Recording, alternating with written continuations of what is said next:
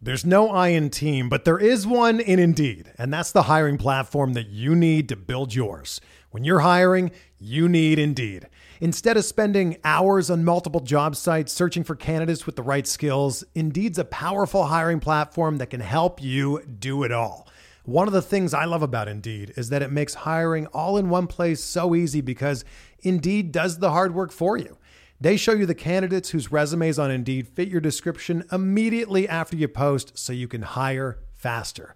Join more than 3 million businesses worldwide that use Indeed to hire great talent fast. Start hiring now with a $75 sponsored job credit to upgrade your job post at Indeed.com slash BlueWire Sports. Offer good for a limited time. Claim your $75 credit now at Indeed.com slash BlueWire Sports. That's Indeed.com slash BlueWire Sports and support the show by saying that you heard it on this podcast.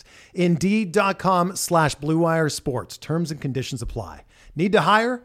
You need Indeed. Trying to get by Benning. Darnell Nurse left it in the corner, gets up center. Perry scores! Corey Perry!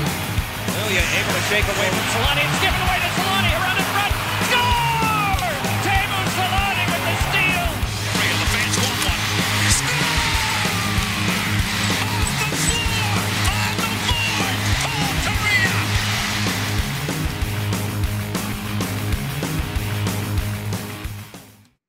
Yeah, so anyways, fuck Ken Dryden is what I wanted.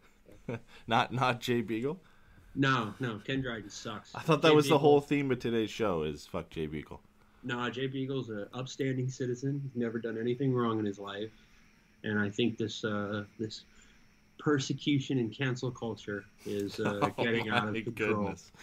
And I I just think it's ridiculous. Oh, are we? we I'm so sorry. Anyways, um, We're back. We uh we are back and I'm obviously we're gonna be talking about Jay Beagle today, uh, is one of the things.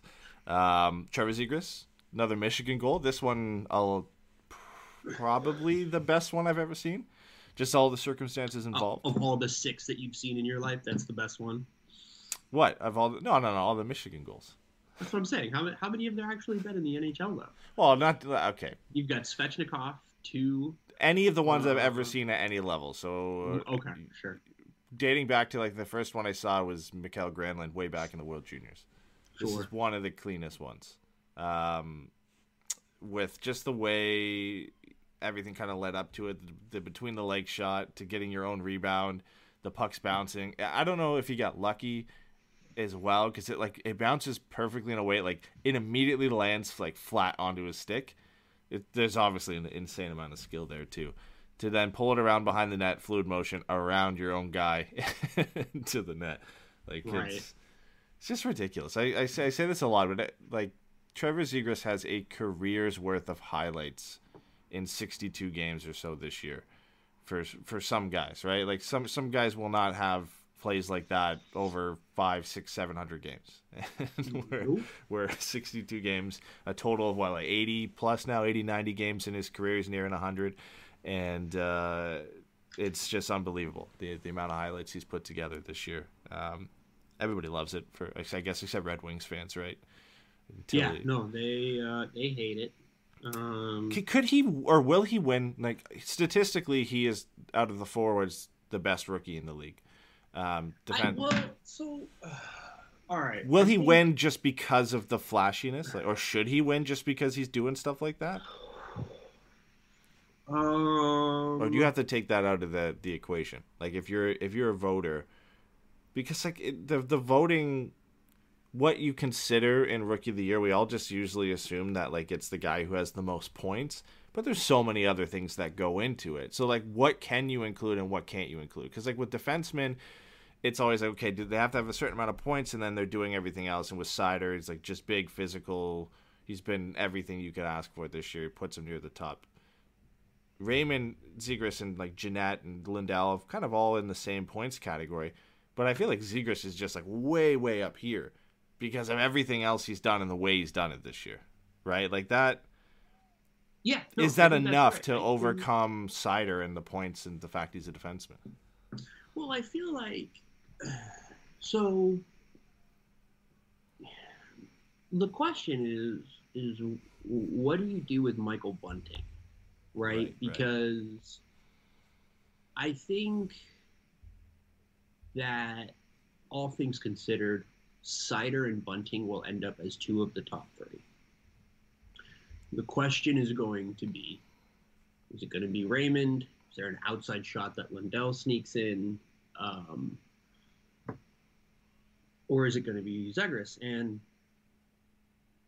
I think it's hard for me to pick anybody but Zegras there um, because, like, I would take probably Lundell over Bunting since Bunting is 55 years old and is playing with the best player in the world. Yeah.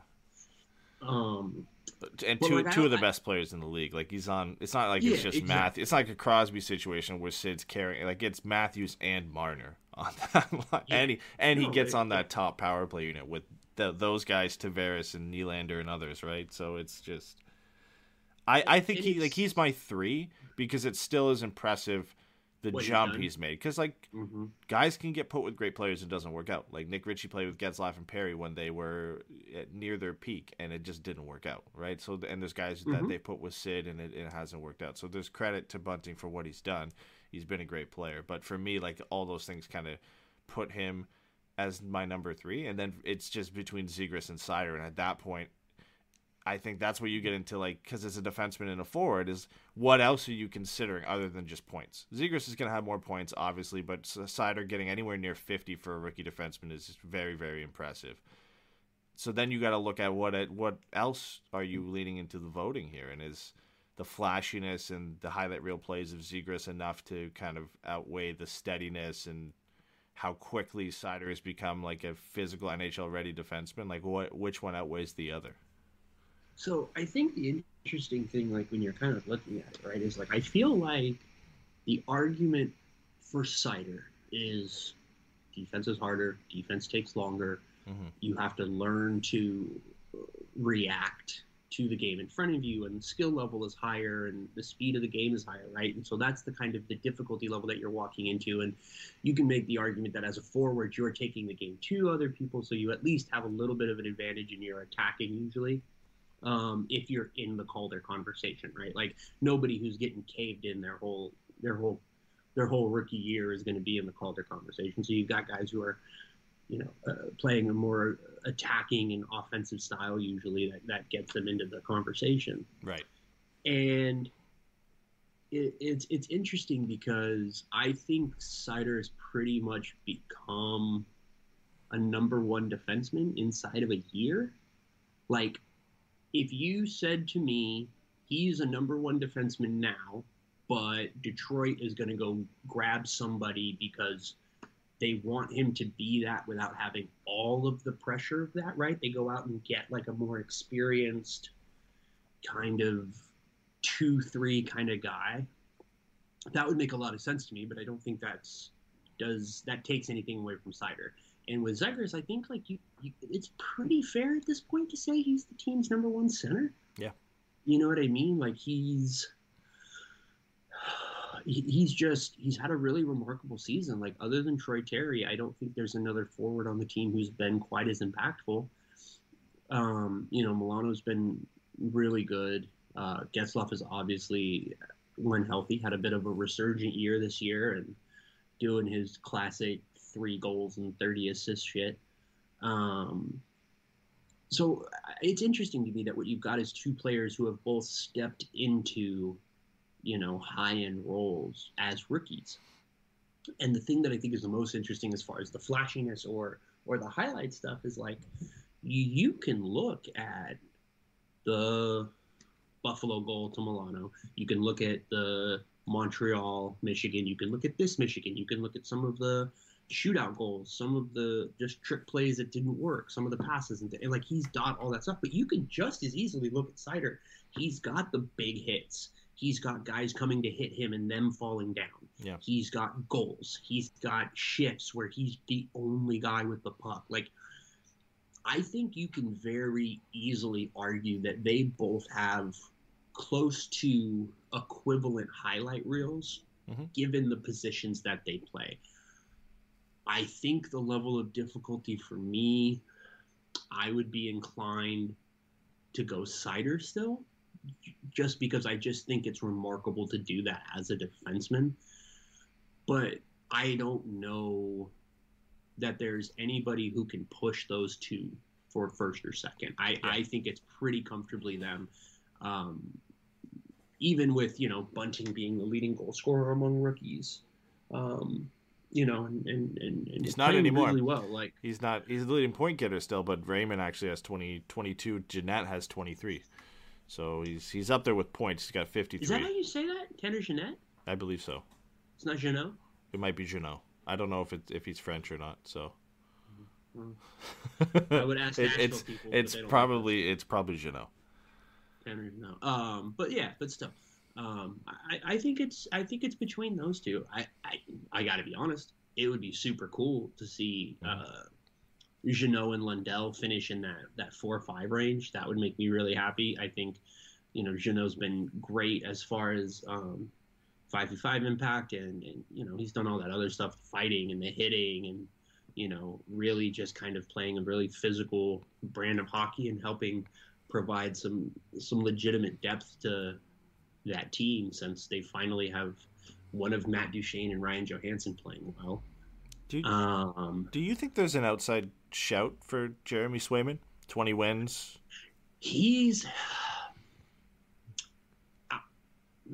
it's I it might be unfair. I think if he was on any other team but the one that had Patrice Bergeron, Right. he might have a better shot. Um, like if Spencer Knight was doing what he was doing, Right. I, I think there's a very legitimate shot. But I, I, I think he'll get votes. Like Swayman will get votes for Yeah. the fact that he leads like all rookie goaltenders by a mile in all categories. But yeah, I don't. Like, I don't think he'll win.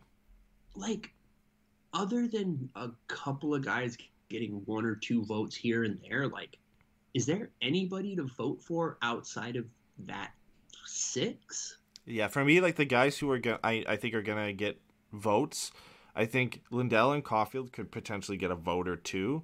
Maybe not like a first place vote, but like a second or third Like, place vote. Just because like Caulfield and recency bias, he'll get some votes. Lundell, I think, will get some votes because again, like this doesn't matter, but people will look at this. The fact he's a plus thirty, somebody will look at that and just assume that means like he's miles better than everybody else. Not that he's playing on a significantly better team.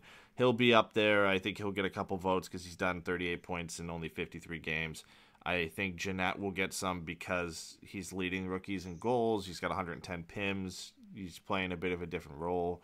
Um, I think he'll get some votes there. But for me, like, there's just this clear four at the top that are gonna.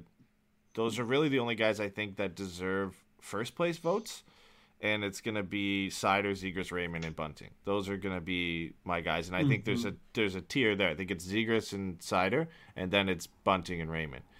And I think I, I would imagine that's how it finishes in the top four, and, and and then you think what you're looking at like lundell swayman Caulfield, uh, Jeanette. I want to know if boldy gets votes He might. I just the amount of games he's played, thirty five games. Yeah. It's it's Like- tough. yeah him him and caulfield are interesting because to me that's the fourth tier Mhm. I would say Janot, Swayman, and Lundell are the guys that I would kind of have in that third tier that could sneak into getting third place votes, uh, or could sneak into third place by by virtue of getting a significant amount of third place votes. Um, but I, I think it's I- think no matter what, there's going to be one or two guys that are going to get left off that are going to have deserved legitimate looks. And it's kind of cool to be honest in a way. And I, I it's easy for me to say that as someone who feels their team's rookie should be in the final three regardless. Um but I, I i definitely think it's cool like i can't remember the last time we had this fun of a rookie race Yeah. um you know and it, it runs the gamuts from players on the worst team in the league like cole caulfield to players on the best team in the league, like you could argue Michael Bunting or Anton Lundell, and Mhm. they're they're it's it's really cool, and I I think it's really fun that there really does seem to be a good chunk of young players right now that look ready to start making significant impacts as soon. I mean, you could argue as soon as this year, but as soon as next year for a lot of them, right? Like Boldy is going to be a huge part of that Minnesota team next year, no matter what happens this year, because they have to get guys on ELCs in the door. Um, Anton Lundell, same thing. Like, you know, I, he's going to be a guy that's going to allow them to kind of have that that organize organizational depth that will help make it easier once you know they have to give Huberdeau that new contract and and him and Barkov are making like 22 million between them or something. So it, it's going to be really interesting. I think there's a lot to be excited for as far as the Calder race is concerned. Yeah, I, I think I think it's very very close. It's going to come down to the wire, and uh, uh, like I still, I hate to say it, I still give a slight edge to to Seider, um, being the defenseman. In fact, he's playing 23 minutes a night on a bad team. He, he's just looked exceptional in all areas of the game. It's not that Zegras hasn't. I just think as a defenseman, what he's been able to do, um, is he really hasn't done anything wrong. I know I haven't watched enough Detroit games to see if there has. I'm sure there has been a few defensive blunders this year for a rookie defenseman, like it happens. But it's just really impressive for a guy to step in and do what he's doing. And, and I think for Zegras to win, I think with 12 games remaining, I think he's got to get to 60. So he's got to get at least 10 points in the next 12 games. I think he's got to get to 20 goals, so he needs at least three more goals to get there. If he can get to 20 goals and 60 points, and Seider doesn't scratch 50, he's six away from 50 points right now. I think there's a there's a better chance. I still think it's very very close. I think even right now with only a six point lead, you know, Zegras has a few games in hand. They'll take that into consideration. Um, I think it's very close. It's like 55-45. If Zegras can do that, get to 20 goals because that's a milestone, get to 60 points, um, and be a significant gap, at least like a 10 point gap between him and Seider in points. I think I think he'll take the edge for me going into the voting, but it's going to be tough because there are going to be people who vote for him just because of the flashiness and everything that he's done this year, and there will be people who won't vote for him because of that too, no matter what the point totals are, because they like Seider's game a bit more. So I, I think it's going to be really close. It's going to be really close um, voting. You just know the one thing I do know for certain is if Zegras wins, the Red Wings fans are going to say that uh, it was rigged and the NHL wanted Zegras to win. I, like that, true. that is a foregone conclusion. That will happen. Um, Everybody knows the Anaheim Ducks are the league's uh, favorite team, Mhm. and they have been getting favorable treatment uh, for 25, 20, what is it now? Almost 30 years, 28, 29 years? Yeah. 93, 94 to 23, 24. So, yeah, we're like till 28 years. Yeah. Um, so, yeah, I think that's exciting is that we, we're going to be able to know uh, and everybody will know now that we're Gary Bettman's favorite. Mhm. Um, you know, like it makes sense, right? Because Arizona is obviously like the problem child, where it's like you guys keep giving them a lot of chances, and they like kind of keep stealing your car. Like I just at a certain point, guys, we got to maybe say this isn't going well. Uh, you know, and Detroit is whatever Detroit is. I don't know, dead, old, um, lame. I mean, the best part of that franchise for a long time was Pat Verbeek, and he's with us now, so fuck them. no, I look. I think you know. I, I don't think. I think every fan base is going to find a way to be pissed off about this, uh, no matter who wins, unless it's their guy.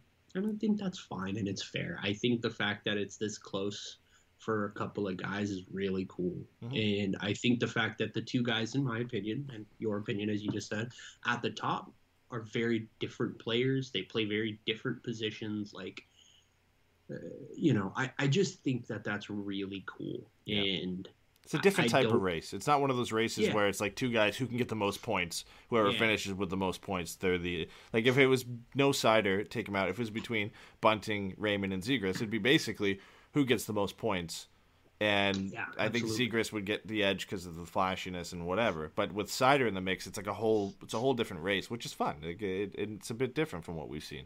I don't think I don't remember the last time we've seen a race where a defenseman and a forward have been so close. Maybe Ekblad, I can't remember who he was against when he won and, and who he was up against in that year, but uh, it'd be fun to go back and kind of see some of the races and if there was anything like this in, in recent times. But uh, it, it's a lot of fun to kind of see the disparity between the two players and ultimately be at a point where you're like, yeah, it's 50 50. It just kind of depends on personal preference at the end of the day and wh- on who's going to get the vote. Yeah, no, absolutely. Uh, so I figured out, by the way, what the hell is behind me. It's because it's World Theater Day, and that's an amphitheater. And I know that because you guys can't see this on the Twitch, but there's a Bing logo here that says World Theater Day. A daily image. Anyway, this doesn't matter to anybody, but me and Eddie were talking about it because I was trying to figure out where the hell this picture came from. Uh, anyways, so I mean, I think that's it, right? Nothing else we needed to talk about. Nothing really happened lately. No, we'll get to it. I do, I do want to say this before we we'll wrap this all up with the Ekblad stuff. He he finished just ahead of Gaudreau and Mark Stone in that year. I don't know how uh, how their seasons looked in their rookie year. So maybe that was a similar race. Obviously, Gaudreau and Ekblad. Wait, Johnny G? Yeah, Wow. I don't remember Johnny Gaudreau's rookie season, but now I have to see because he just finished. He it. would have been what 24 because he played three, four years in college. Yeah, so he had 64 points in 80 games. So it, it is a fairly Damn, similar, good for him. Yeah, fairly similar race. How old Um, was he? I have no idea. I have no idea. Just go to hockey reference, dude. He's tw- I'm trying to do math. He's 28 now. He's been like 21, so same same age as uh, as I'm- Zegras. I'm- shut up. I'm just gonna just shut up. I'm looking. Yeah, he was uh, 21. Yeah, he played one game at 20 years old. Yeah. He had one game, one goal, uh, plus one. Yeah, he came in at the end. Of, he came at the end of the season. It was like the last game of the season. He came in the last yeah last game and scored a goal, and then came out the next year and just popped off for 64 points. So How a do you similar have- race. How do you have two total? Wait, what's TSA? Total shot attempts? I think so. Oh, team shot attempts is probably what it is. Yeah. So there was two shots when he was on the ice. He had one of them, and it was a goal, and that was in 15 minutes. Oh, he had a takeaway and no giveaways. Wow, dude, I, well, he should have won the 13-14 Calder. What are we talking about? He was a stud. Yeah, if, if we go by per game numbers, uh, He's projections. incredible. Um, Greatest hockey player of all time. All right, let's yeah, let's get to the other topics we have here. So, Ducks currently sit sixth in the Pacific Division. Eleven game losing streak ended on Friday with the win against the Arizona Arizona Coyotes. You felt like if if you can't beat Arizona and it goes to twelve, they might not win another game this year with some of the teams they have to go against, like Edmonton tonight. So it was nice to get that over with and. And in convincing fashion, I think too is is important to build some confidence. You know, the the top line with Zegras, Milano, and, and Terry got going. So it is there is something to do that. I mean, they could wipe that all off the board tonight if they just get absolutely obliterated by Edmonton and lose that confidence. But it, it was nice to see them snap the, the losing streak for a lot of guys to kind of get going for that line. I guess it's a new look line of Milano, Zegras, and Terry over the last game and a half, as they looked excellent in that game and they kind of have to because the, the top scores for the Ducks over the last seven games or so have been Zegras and Terry, and then Derek Grant is in that mix because he was on the top line with the two of them. Uh, so Can't just be that he's a good hockey player. Can't just be no, no. Can't. because he was getting carried. When, when Derek Grant was look was walking on the beach and there was only one set of footsteps, no, it's because he was carried by Trevor Zegras. But Zegras shows out with the Michigan goal, like we talked about. We we can cover that a little bit. We we briefly were we were gonna cover that at the beginning of the show, and then we got we got warped into Calder talk for twenty minutes. That wasn't even part of the show to begin with. Um, I love it, but uh, yeah, what did you think about that goal? I mean, obviously amazing. So, I missed the first three goals in real time. Right. So all of a sudden, I look down and it's like Lundestrom scores one nothing, and I'm like, yeah. And then it's like Mayhew scores two nothing, and I was like, oh shit, this game's like really good right now. What is happening? Uh, and then it was all of a sudden, holy shit, Trevor Zegras did it again, and I went into full panic mode. Yeah, Like I was where's my phone? finish a movie with my girlfriend. You know, she she uh, I had to take her to the airport yesterday morning, so like Friday night we are just kind of trying to hang out a little bit before she left, and I felt so bad for her because she's we're sitting there trying to watch this movie, and I'm just like frantically on Twitter, like, what the fuck just happened?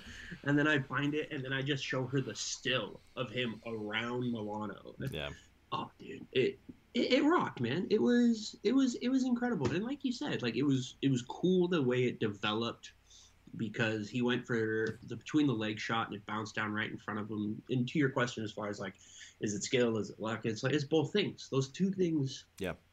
You, I, I don't think you can separate those two things, right? Because if you if you're not good, you can't make your own luck.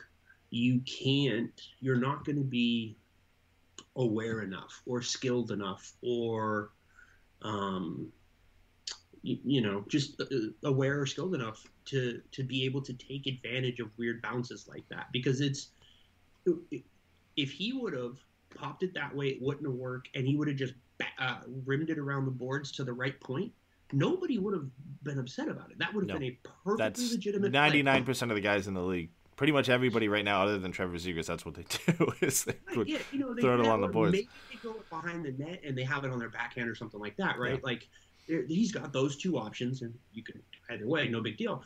But for him to see that and almost immediately be like, "Oh," and then Yeah. and you're just like, "Holy shit, dude! How did you?" Uh, it's remarkable, and that's It's a That's whole nother level of thinking that I don't like. Obvi- like I'm not saying I'm gonna put out there that he's the smartest hockey player in the game because he's not. But I, or I, I don't have the evidence to say that he is. But that play developed the moment, like in the moment for him. It wasn't drawn up. It wasn't something that's like, yeah, I'm gonna do this. Like it's, I tried it between the leg shot because that was the only way I was gonna get a good shot off. Okay, falls at my stick all right, I'm gonna pick it up and the goalie's out of position, and I'm gonna oh Milano's in the way. I'm just gonna stretch a little bit around him. Like it's it's unbelievable to be able to pull that off in real time. Like that's that's the one thing I can't believe. Like I can understand being behind the net, having a little bit of time, assessing the play, and like okay, now I'm gonna pull the Michigan, and that takes an immense amount of skill to do that. Like his first one. This one is just like the split second decision making, then the skill to be able to pull it off in that split second moment is. I don't think there's many guys in the league that can do that and would do that. Yeah, I, I, I think I think it's it's it's a completely different type of thinking. It's you know, it, it's it, I don't know. I'm, try, I'm trying to think of some a way to say it that's not like super cliche and stupid, but like it really just is like completely like out of the box type shit, right? It's like everybody's a left brain guy, and he's one of four or five right brain guys out there. And for everybody who actually knows which one is which, I'm sorry, I don't know. Uh, but one of those is, you know, analytical, and the other one's a little bit more creative and whatever. Um, but I just think for him, he just doesn't go into situations the same way. And I think his ability to just kind of change the calculus on the fly of what is or isn't having um what is or isn't like possible right? Like what he can or can't do. Like he just completely approaches situations different than other guys. And that is the part of it that makes him special is he's got this incredibly high skill level that he is combining with a, a remarkably unique approach to how to play the game and to what he can do with that skill set right? Like i don't like this is part of the conversation we'll have and whenever but like i don't think he's doing this stuff just to do this stuff. No. he just doesn't see limitations in the way the other guys do right? It's some real you know neo at the end of the matrix shit where he's like oh i see all the code.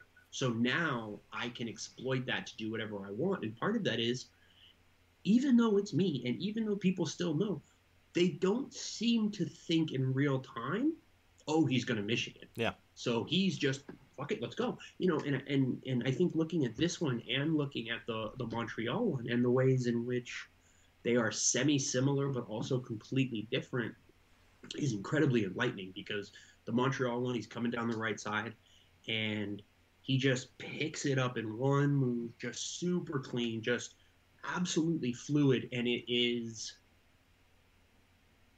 it is his speed around the net that and his fluidity Yeah. that creates the opportunity. Whereas with the one against Arizona, it's his reaction, right? Like you said, is he tries this one play, the puck just bounces in front of him, and all of a sudden he just goes whoop, and he's like, "Oh, I can just do this now." He's not like, "Oh, I got to embarrass this guy because he thought he could block my little between the leg shot." He's just like, "This is the next thing." This is just the, the best chance for him to score in that moment was to do in that. his eyes was that absolutely. yeah, Um, that's what sets it apart. I think from other guys maybe doing it or, or like you thinking that it's like for him, he has a tool set that he's well aware of what he can do. There's the confidence there to no matter the moment to pull it off. There are guys there are guys in this league who can do that. Like he's not the only guy who can do that. He's the only guy I think that will block out the rest of the the sun of this isn't a good time to do this play. I what am I going to do from if I hear it from the coach if this happens at this moment? It's just this right here in this moment is the best play to give us a chance to score a goal. And I love that because it, it shouldn't be I'm going to do this to embarrass this guy because that's when it doesn't work because then you start looking to find moments to do that where it's not the best moment to do it. He does it in a moment in a split second where he's made a decision that this is the best way I'm going to score the goal. And I and I think what makes it so deceptive is just that, right? Is that nobody knows he's going to do it until it, he knows he's going to do it. Right? It, it's just like yeah, yeah. it, there's no planning. Like for from what we saw leading into the season before anybody else had done in Michigan, it was okay. You know, Svechnikov, for example, I am parked behind the net for five minutes, and mm-hmm. then I have a really kind of slow lead up. I put my stick over the puck, and everybody knows it's coming the moment that happens. You get a defenseman who moves in and starts slashing the stick.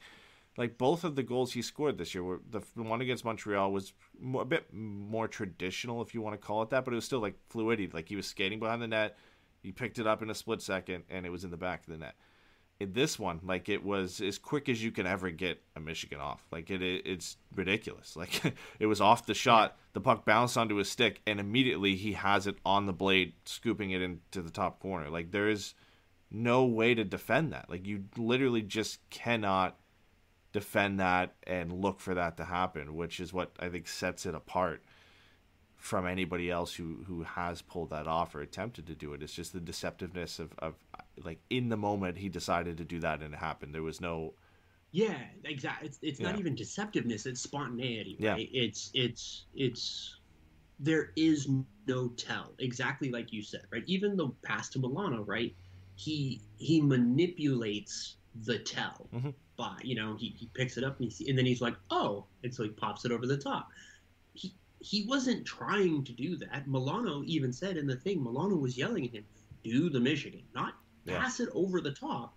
do the Michigan, and he just gets to hear, and he sees something else. Like again, if you take the ten guys in the league that have the combination of skill and fearlessness to try that play, and you give them all hundred chances, five out of those maybe is someone going to think, oh, I can go over the top of the net, I can go vertical. I don't even think there's that many. Like You know what I mean? Like, yeah, like I that's what I'm like. It, it's just. and to, just to block everything else out, like that.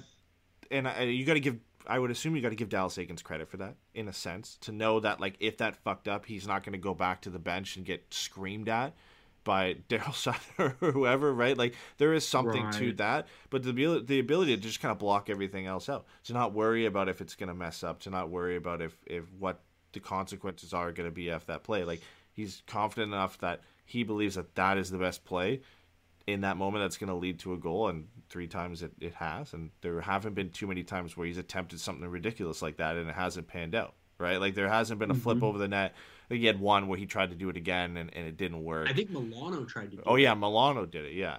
But so like that's the thing too. That's why you can't even get mad because it's not like he's just doing this just to do it to show off. Right. like that's that's we've seen guys do that in the past where they'll they'll try these flashy things to just do them.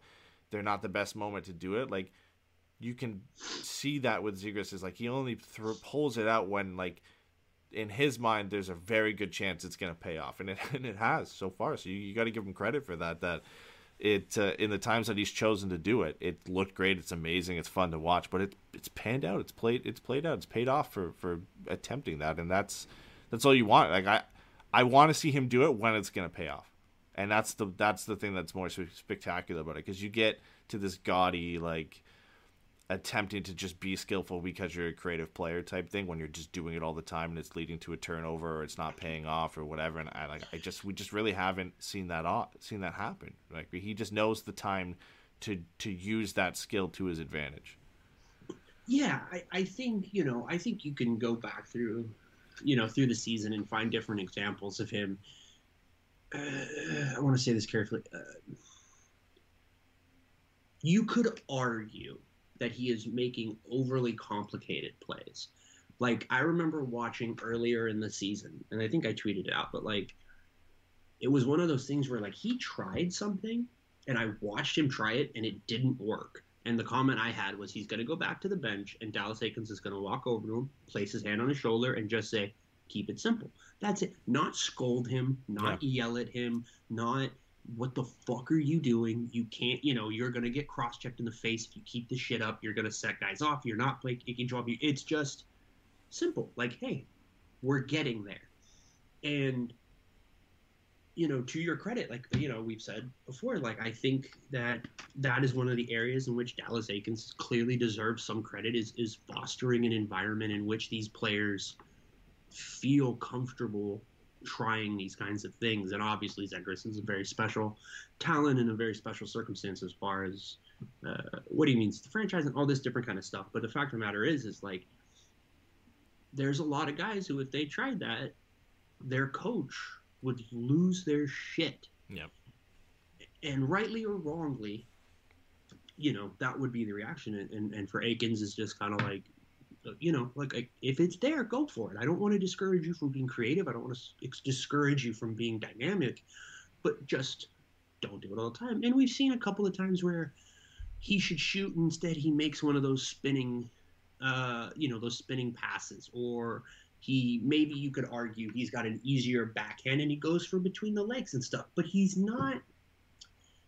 He, he's not trying to be the Harlem Globetrotters. Mhm.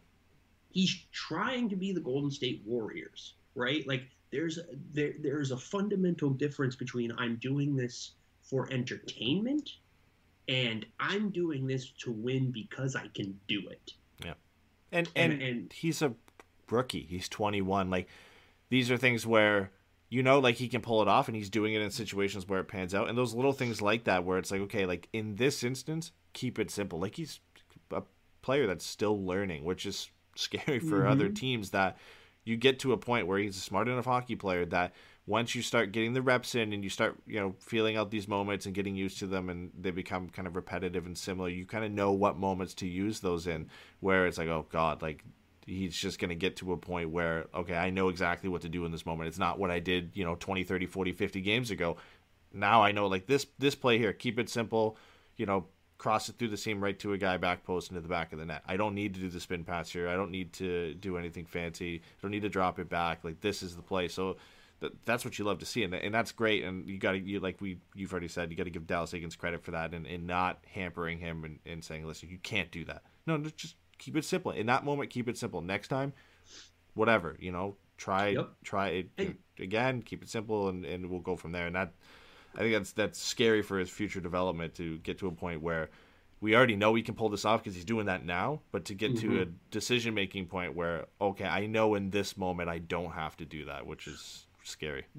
Right. Well, that's that's the thing, right? Like, uh, like that's fundamental. Like, again, sounds stupid. You're welcome, Shane. Uh, but like fundamentally, that's what experiences is is just data entry, right? You're just building up these things, you know. So the first time you go down the board and you're like, oh, I think I can pull an outside in move here, and then you get fucking obliterated, and you're like, okay, that didn't work did I go too slow? Did I go too fast? Did I not have the space I had? You're learning. So the second time you go to try it and you pull it off, you're like, okay, now I see what was different.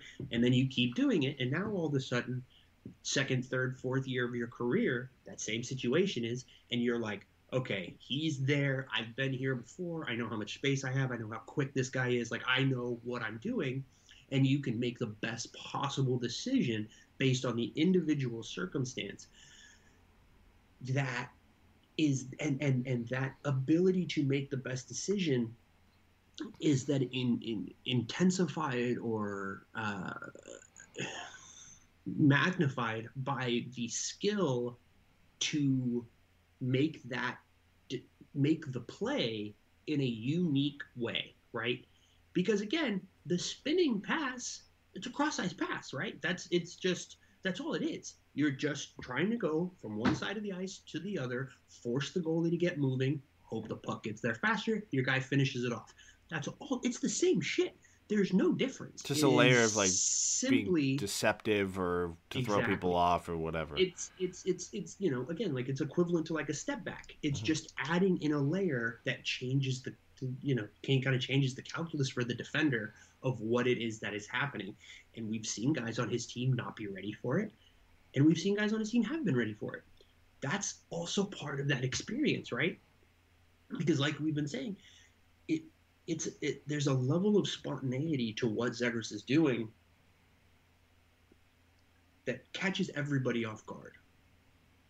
So the more guys play with him, the more comfortable they're going to be playing with him, the more they'll be able to anticipate a little bit what he's going to do. Mhm. And and that's you know like you said that's the part of it that is scary is he's only going to get better he's only going to get smarter he's only going to have more experience and more confidence and I mean, shit, it already feels like the game's moving in bullet speed for or bullet time for him. You know what I mean? Like Yeah. the game's gonna get slower for him. There's no I in team, but there is one in Indeed, and that's the hiring platform that you need to build yours. When you're hiring, you need Indeed. Instead of spending hours on multiple job sites searching for candidates with the right skills, Indeed's a powerful hiring platform that can help you do it all. One of the things I love about Indeed is that it makes hiring all in one place so easy because Indeed does the hard work for you. They show you the candidates whose resumes on Indeed fit your description immediately after you post so you can hire faster. Join more than 3 million businesses worldwide that use Indeed to hire great talent fast. Start hiring now with a $75 sponsored job credit to upgrade your job post at Indeed.com slash Blue Wire Sports. Offer good for a limited time. Claim your $75 credit now at Indeed.com slash Blue Wire Sports. That's Indeed.com slash Blue Wire Sports and support the show by saying that you heard it on this podcast. Indeed.com slash Blue Wire Sports. Terms and conditions apply. Need to hire? You need Indeed. Well, he's going to start to insane. recognize, you know, tendencies of opponents that he goes against often, Mm-hmm. and how to exploit their weaknesses. And like this is a kid. I don't know. Every player does this, but every time you see him head to the bench after a play that didn't work, he's got the iPad. He's sitting there analyzing the play. You know, figuring out what he did wrong, what didn't work, and then taking that into the next time he gets into that situation and doing something different and and adjusting his play for that. So it's it's something that yeah, it's it's scary for other teams, exciting for us that over the next couple seasons as he starts to figure out you know uh, some of the top defenders in the game and how to kind of utilize some of these these opportunities getting in the spaces and kind of manipulate those spaces better than he has been that he'll just get into this area where it's like no matter what he's making the top tier play and the right play in that situation he's got the skill already to pull it off right? And and, and that that's the thing that like there are rookies that come into this league and have a great year and they're like okay that's the sophomore slump was always a thing because other teams figured them out and how to stop them he's got this level to him of creativity where he will do anything and a lot of things that you haven't seen where I just don't see that coming. And sure, he could get proven wrong next year, but it's like mm-hmm.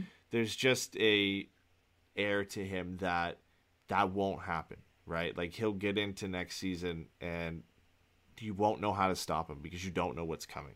A lot of guys have a move, a, a way they kind of, a, a way they're comfortable entering the zone with, and way they set up, and where they go. And for a lot of rookies, like until they get their reps in, like they're set into kind of this comfortable way of playing. Like he plays, it's maybe not the best way to say, it, but he like plays in an uncomfortable way in the sense that like he With just freedom, yeah. yeah, he just does anything in the moment, whatever he thinks is the best play. There's no set move or set kind of rhythm to the way he plays. It's just kind of controlled chaos where he'll do whatever works in that moment and very very difficult to defend against. And it's why as a rookie in this league he's been made a lot of guys look ridiculous because you don't know what to expect.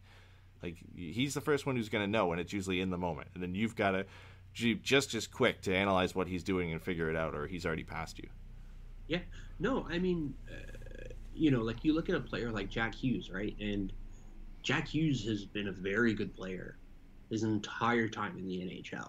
He hasn't had the on ice success or the on ice numbers or things like that at certain place times, and, and the team has struggled and yada yada yada. But like anybody who watch Jack Hughes, you're like, yeah, this kid's really good.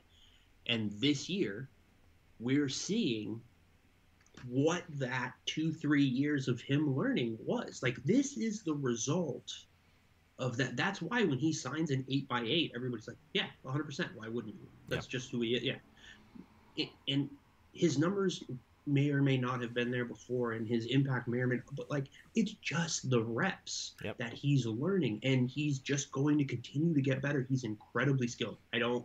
I don't want this in any way to feel like I'm trying to come uh, diminish Jack Hughes or anything like that because he his game is just different stylistically. The thing about it that sets Zegras apart is is that spontaneity and that creativity, which just again like it just changes the calculus of the way people react to him because it's again it's one thing to see to be like a defenseman, right? You're like a veteran defenseman. You're watching this kid come down the right, and you're like, all right, like he can dump it, he can try to move it inside out, blah blah blah. So let's see what he does. You see, you know, he kind of tries to make his move. You're ready. You react. Maybe you get beat, maybe you don't, but you could see what was happening, right? You could see it coming towards you, and it's just about your ability to stop it. I don't know how. I don't know how you're supposed to see this kid on the right side of the ice making this insane spinning pass that ends up leading the guy he's passing it to. Like, you know what I mean? Like, I Yeah. don't. There's not really a way to see that coming, and so it just gives him a couple extra seconds here, or you know, half seconds here. It gives him a little bit of extra space, right? It, he can create space, he can create time by just sheer ridiculousness in, in in a way. So, you know, again, like as he as he continues to get those reps in, as he continues to just play more hockey at this level and see the way guys are, um, he, he's just gonna get better. And it's it's insane that he has been as good as he's been this year, and everybody's still like, this isn't even close. Yeah. Like he is gonna be better than this. You know, like I, and again first year so this kind of gets dicey or whatever but like you know I, I think one of the things that kind of in my head i use to kind of differentiate where different players are at is is awards and I, I know that sounds silly because some of it can be narrative based and market based and all this other stuff and we were just talking about bunting and being 55 years old and all that shit Yeah. but Trevor Zegras is the first guy that I've seen join this team's in 15 years that I'm like, oh, he could win a Hart Trophy. Like he he could win a Hart Trophy because for the same reason he could win the Calder this year, he's going to have highlight plays, he's going to have raw numbers, and he is clearly impactful. And again, we can get to this down the line, but I think that's what's so frustrating about some of the conversation from some of the idiots around the Jay Beagle thing is he's not he's not going this isn't and one he's not going out there with the intent of i'm going to embarrass you four times and then i'm going to make a layup Yeah. right this is i am going to beat you the best way that i can right now and it's going to look cool and that's just because i can't. it's not because i it's not because i'm choosing to do this to you it's this is the best way right now for me to have the impact that i want You let this happen. Like- Like you Yeah. gave me this space. You allowed Right. me to do this. It like that. That and we'll, we'll might as well transition to it because we got to get to it at some point. We, I- Mhm. is the whole Jay Beagle thing. Though I want to kick it off to kind of marry the two topics together. One of the things I, I think it was does it Tyler Nash, Tyson Nash, the Tyson Nash, Tyson yeah. Nash. One of the things that he said that a lot of people keyed in on was like if you're gonna do this, you're gonna pull this Skill it up. yeah, skill it up and pull off these plays, expect to get punched in the face. Well, stop him. Like your whole job out there is to stop him from doing this as an opposing team. Like don't let it, don't let it happen. Don't put yourself in a position to let it happen. You what you want him to not do that play? Like he scored off of it. Like you you want them to not pull off these plays. If you don't want to lose five nothing, don't put yourself in a position to lose five nothing. Doesn't mean you have to go out there and, and, and you know punch a guy or you know jump Terry like Beagle did, because you're losing five nothing to a team that you know pulled the Michigan off on you and it's on an 11 game losing streak. Like you don't want to be put in that position. Don't put yourself in that position. You know, don't don't put it on the skill guy for doing that to you, and he deserves this because he did this to you. If anything, you deserve it to happen to you because you let it happen. like, no, Yeah. nobody. It's not his fault that he did this. It was the best play to pull off in that situation. It fucking worked. He scored.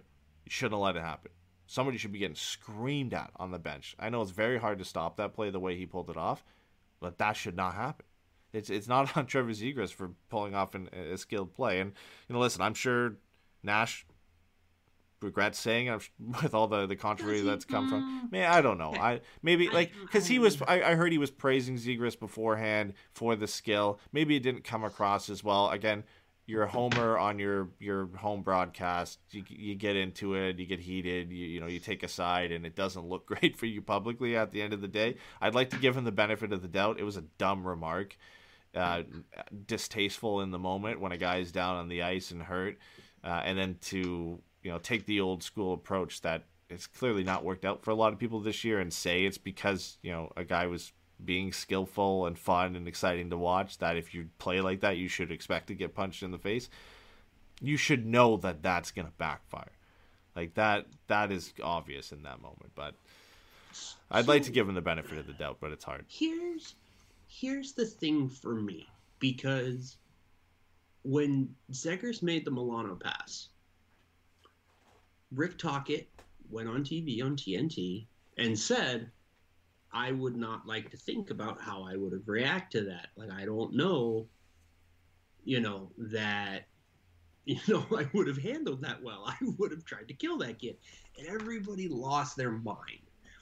And my thing was like, yo, like I get what Tocchet is saying. If you're gonna try this slick shit, people are going to try to stop you. There is going to be physical attempts at deterring you, right? Whether that's not even aiming for your stick the next time they see you start and just hacking you on the leg, right? Or if it's giving you a cross check the next time you're in front of the net or something like that. That's not what happened yesterday or Friday night. And that's the thing about this that has been bothering me, and specifically with what Tyson Nash said. I, I, I don't even necessarily disagree with the idea of like, yo, if you're going to scale it up and you're going to be out here embarrassing some of these guys, they're not going to handle this well. And some of these guys are lesser players. They're going to have the lizard part of their brain kick in, and they're going to pop you. Like, okay, man. Like, I get that that's still part of the game. That's still, you know, one of those things. Like, pick your favorite defenseman above six foot one, and we can all go find a clip of them cross checking someone in the back in the crease when they're laying down. I got, um, you know, I, I don't want to overblow that whole part of it. The part that Jay Beagle did that is the problem is he immediately threw his gloves off and started popping a 24 year old kid who was never going to fight him. Yep. Was never going to fight him. Just right in the face. Like it wasn't even close, dude. He just threw him off, grabbed that jersey, and just started going for it. And that's the thing about it that is frustrating is Trevor Terry didn't do that shit. Troy, uh, Trevor Zegras did. So the cross check that Troy Terry was responding to, honestly, I'm not even tripping. That happens. You're going to go to the front of the net. You're going to poke at the goalie's glove. This is what's going to happen. Whether, you know, like, whether it was covered up or whether it was loose. If you poke the goalie's glove, you know someone is going to hit you. Whether it's a whether it's a tap, whether it's a bunny punch, whether it's a face wash, whether it's a cross check, like these things are going to happen. They're, they're, they're they're an inevitability in a certain sense when you're looking at a game that combines speed and skill and sh- physicality in the way that hockey does. What Jay Beagle did was take advantage of a kid, man. Like Jay Yep. Beagle should fucking know better. That's the part of this that is so frustrating for me. Is Jay Beagle's been around for a long time. He's been a part of teams that have had success. You know, he was on that Capitals team that won the Stanley Cup. Like he has been an impactful depth player, uh, you know, for for legitimate teams. You know, whether that's kind of him being like a lesser of a Casey Cizikas type, where he's like, oh damn, dude, he just might be one of the best bottom six centers in the league. or whatever. He's he's been there, and I think you know you contrast that with what Loui Eriksson did in that moment. Yeah. The, The right moment thing. everything everything broke out, Loui Eriksson, you can watch the clip. He goes straight to Trevor Zegras, grabs him all the way around from behind, and it is explicitly just to keep him from making a mistake, which is going and fighting Jay Beagle. Yeah. Because Tro- Trevor and Cam were both ready to go fight Jay Beagle for what he did to Troy Terry. Yep. I have never seen Cam like that. I have never seen Cam lose his shit like that. He lost it, and I, I, I loved so much to see Cam. That emotionally volatile, I guess, because that to me is him very much understanding his role on this team now. He is one of the last real long term veterans on this team. He's been there since the beginning of it all. He went through all of the ups and all of the downs, and now he's on this team. And it looks like when this team is coming out of it, he's going to be around and he's going to be part of it. And so, you know, he's taking care of these kids in the way that he can. Again, he's not overly physical. He's not going to really go fight guys, but apparently he will now because he would have, even if he would have lost, I know he was ready to go fight Jay Beagle over that shit. Yep. Same thing with Trevor Zegras. And you see Loui Eriksson grab Trevor Zegras and just be like, don't do it. It's not worth it. Don't do it. This isn't what you want to be. Stay away from it. And he, you know, and Trevor's doing the whole pushing his arms off of him thing and fucking just yelling at him. And Cam is yelling at Jay Beagle and everybody's going wild. And then Tyson Nash says this stupid shit. Oh, if you want to skill it up, you're going to have to prepare for this. And like I said, like that's not what happened. That's the problem for me. This wasn't Jay Beagle reacting to skill. This was Jay Beagle shitting his pants on national TV because they were losing five nothing, Yeah. and he knew exactly who it was who jumped on his back. He knew exactly who it was because the moment he turns around, those gloves are off. Mhm. He, you can see it. He fucking turns around, he grabs it, he grabs him, throws his gloves off, he starts going. Troy Terry never tries to drop his gloves, never tries to throw a punch. All these fucking idiots online who are like, "Oh, he threw a gloved right." No, dude, he He was in a regular scrub. kid- He he held them. They broke out of a scrub. he tried to yeah. go over his back to grab him. We've seen people do this Yeah. for a hundred fucking years in professional hockey. Like we don't have to lie about what the fuck this is, man. You go into a scrum, yeah, sometimes it goes bad, right? Like that stuff happens, people get out of hand. Part of being a veteran in this game is is knowing these kinds of things, you know. And I, I've said it to you a couple times off show, but like, uh, you know, because the conversation about deterrence and enforcers and all of that, and you know, you can, we'll get to that. Yeah, but we'll, like, we'll, we'll get to that one. the, the thing for me is is like I think I said this to you that like I think the fact that it seems g- genuinely justifiable to say it didn't matter what the scoreline was or who was on the Ducks. Jay Beagle was going to do that. To me, that is a fucking insane indictment of Jay Beagle's character. Mhm.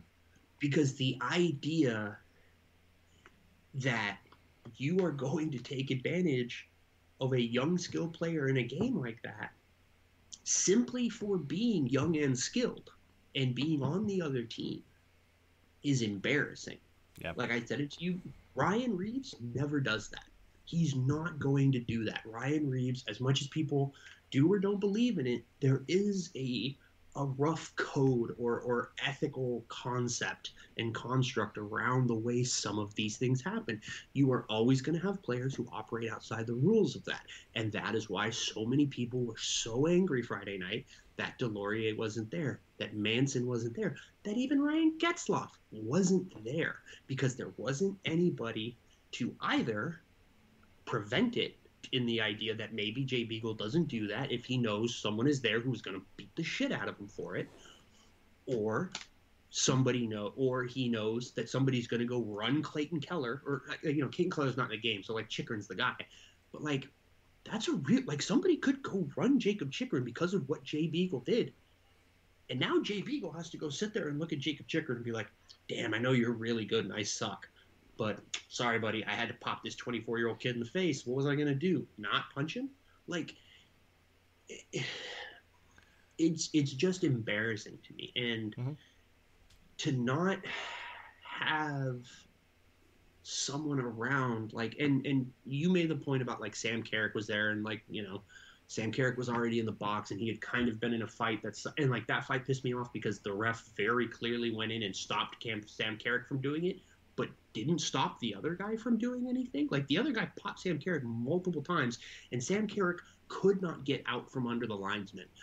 If you're going to break up a fight break it up. Stop the fight. I you know what I mean? Either Yeah. let them fight or stop it. You cannot go in and just grab one guy and let him get swung on.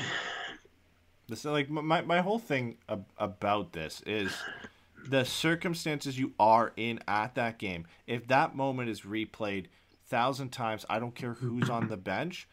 That is happening. That is my whole thing for this. Like, listen, I get, I get the deterrent factor. Like, we had a whole argument about this with with us and Pat and Jason in in the podcast chat.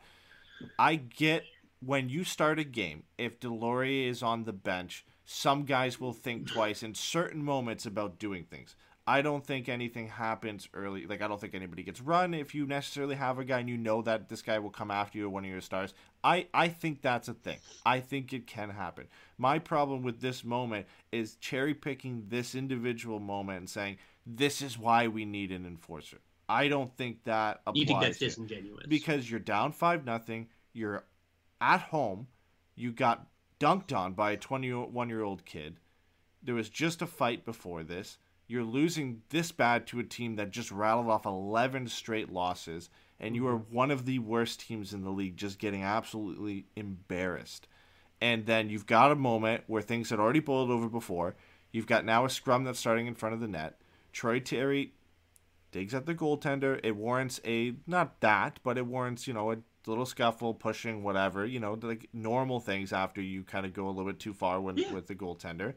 And Beagle, with the uh, other emotions boiling over, took it way too far to a level that it's not acceptable. Where he just felt like, all right, I'm going to unload on this kid in this moment. I think that I don't think he even thought in the moment who's on the bench. I don't think if Deslauriers is there that changes. He does that. He does not care. I don't think Yeah. you you could have Ryan Reaves, you could have Deslauriers, you could have all the, the enforcers you want on the Ducks Right. bench at that moment. I think Jay Beagle still does that. Which, like you said, it's a real indictment of his character in that moment. He boiled over to a point where he did something ridiculously stupid that shouldn't have happened. But this whole thing, you know, this doesn't happen. If Deslauriers is there. That's what bothers me because then we're starting to kind of play overplay the role of enforcers in that moment. And to say oh you need him there to go and make a retaliation play after that i don't think you have to. Beagle is done for the game. You've got a five minute power play in a game. You're up five nothing with basically the rest of the time you're going to be on the power play for the rest of that game. I don't think to say you needed Deslauriers to go out there and now you need to retaliate by going after one of their young kids, that's hypocritical to me. We talked about this a little bit before the show. If you, as a fan, do not like what Jay Beagle did to Troy Terry, you cannot sit there and say, oh, we need Dez to then go fuck up Clayton Keller or whoever the young player is on the ice. Right. Because you're just contradicting yourself. If you don't like that happen to Troy Terry, you can't expect that and be okay with that happening to another young, unsuspecting player on another team. Because it shouldn't happen this Jay Beagle situation shouldn't happen, and any retribution beyond that shouldn't happen. If you want to say next time they play, or if there was more time, that somebody's going to go fuck up Jay Beagle or one of their tough guys who is used to this and is mm-hmm. their role in the, then that's fine with me. That that's fine, but there's there's no moment that you should be advocating for this to go happen to somebody else if you're upset that it happened to Troy Terry, and the notion that this doesn't happen with Deslauriers on the bench is ridiculous because this moment is unique in its own with the way things were going in the game at that moment that this I believe this would have happened no matter what. hmm Yeah, I, yeah, I. I mean, look, it's it's an eye for an eye leaves the whole world blind, right? Like that's kind of the issue here. Is to your to your point, it, it is in so many ways hypocritical. I mean, because really, what it is, right, is what we're saying is the only thing that can stop a good team, a bad team with a gun, is a good team with a gun. Like it's it's it's the same shit, and it's it's very hard for me to separate sometimes because there are times where I see hockey as just the world that we live in, and I'm like, yo, dude, there are basic rules. Like, there are basic things that we all agree should or shouldn't happen. And when things get outside of those rules, there needs to be consequences, but we should probably try to keep it from, you know, medieval. And uh, somebody got to my thing that I was I was looking at last night. We'll get to that. Um, but I also think that there's times where you can't necessarily completely overlay the world's morality or moral structure Mhm. with sports because they're different. There, there is a context to sports that happens that creates a situation in which this shit isn't normal, right? Yeah. Like, perfect example.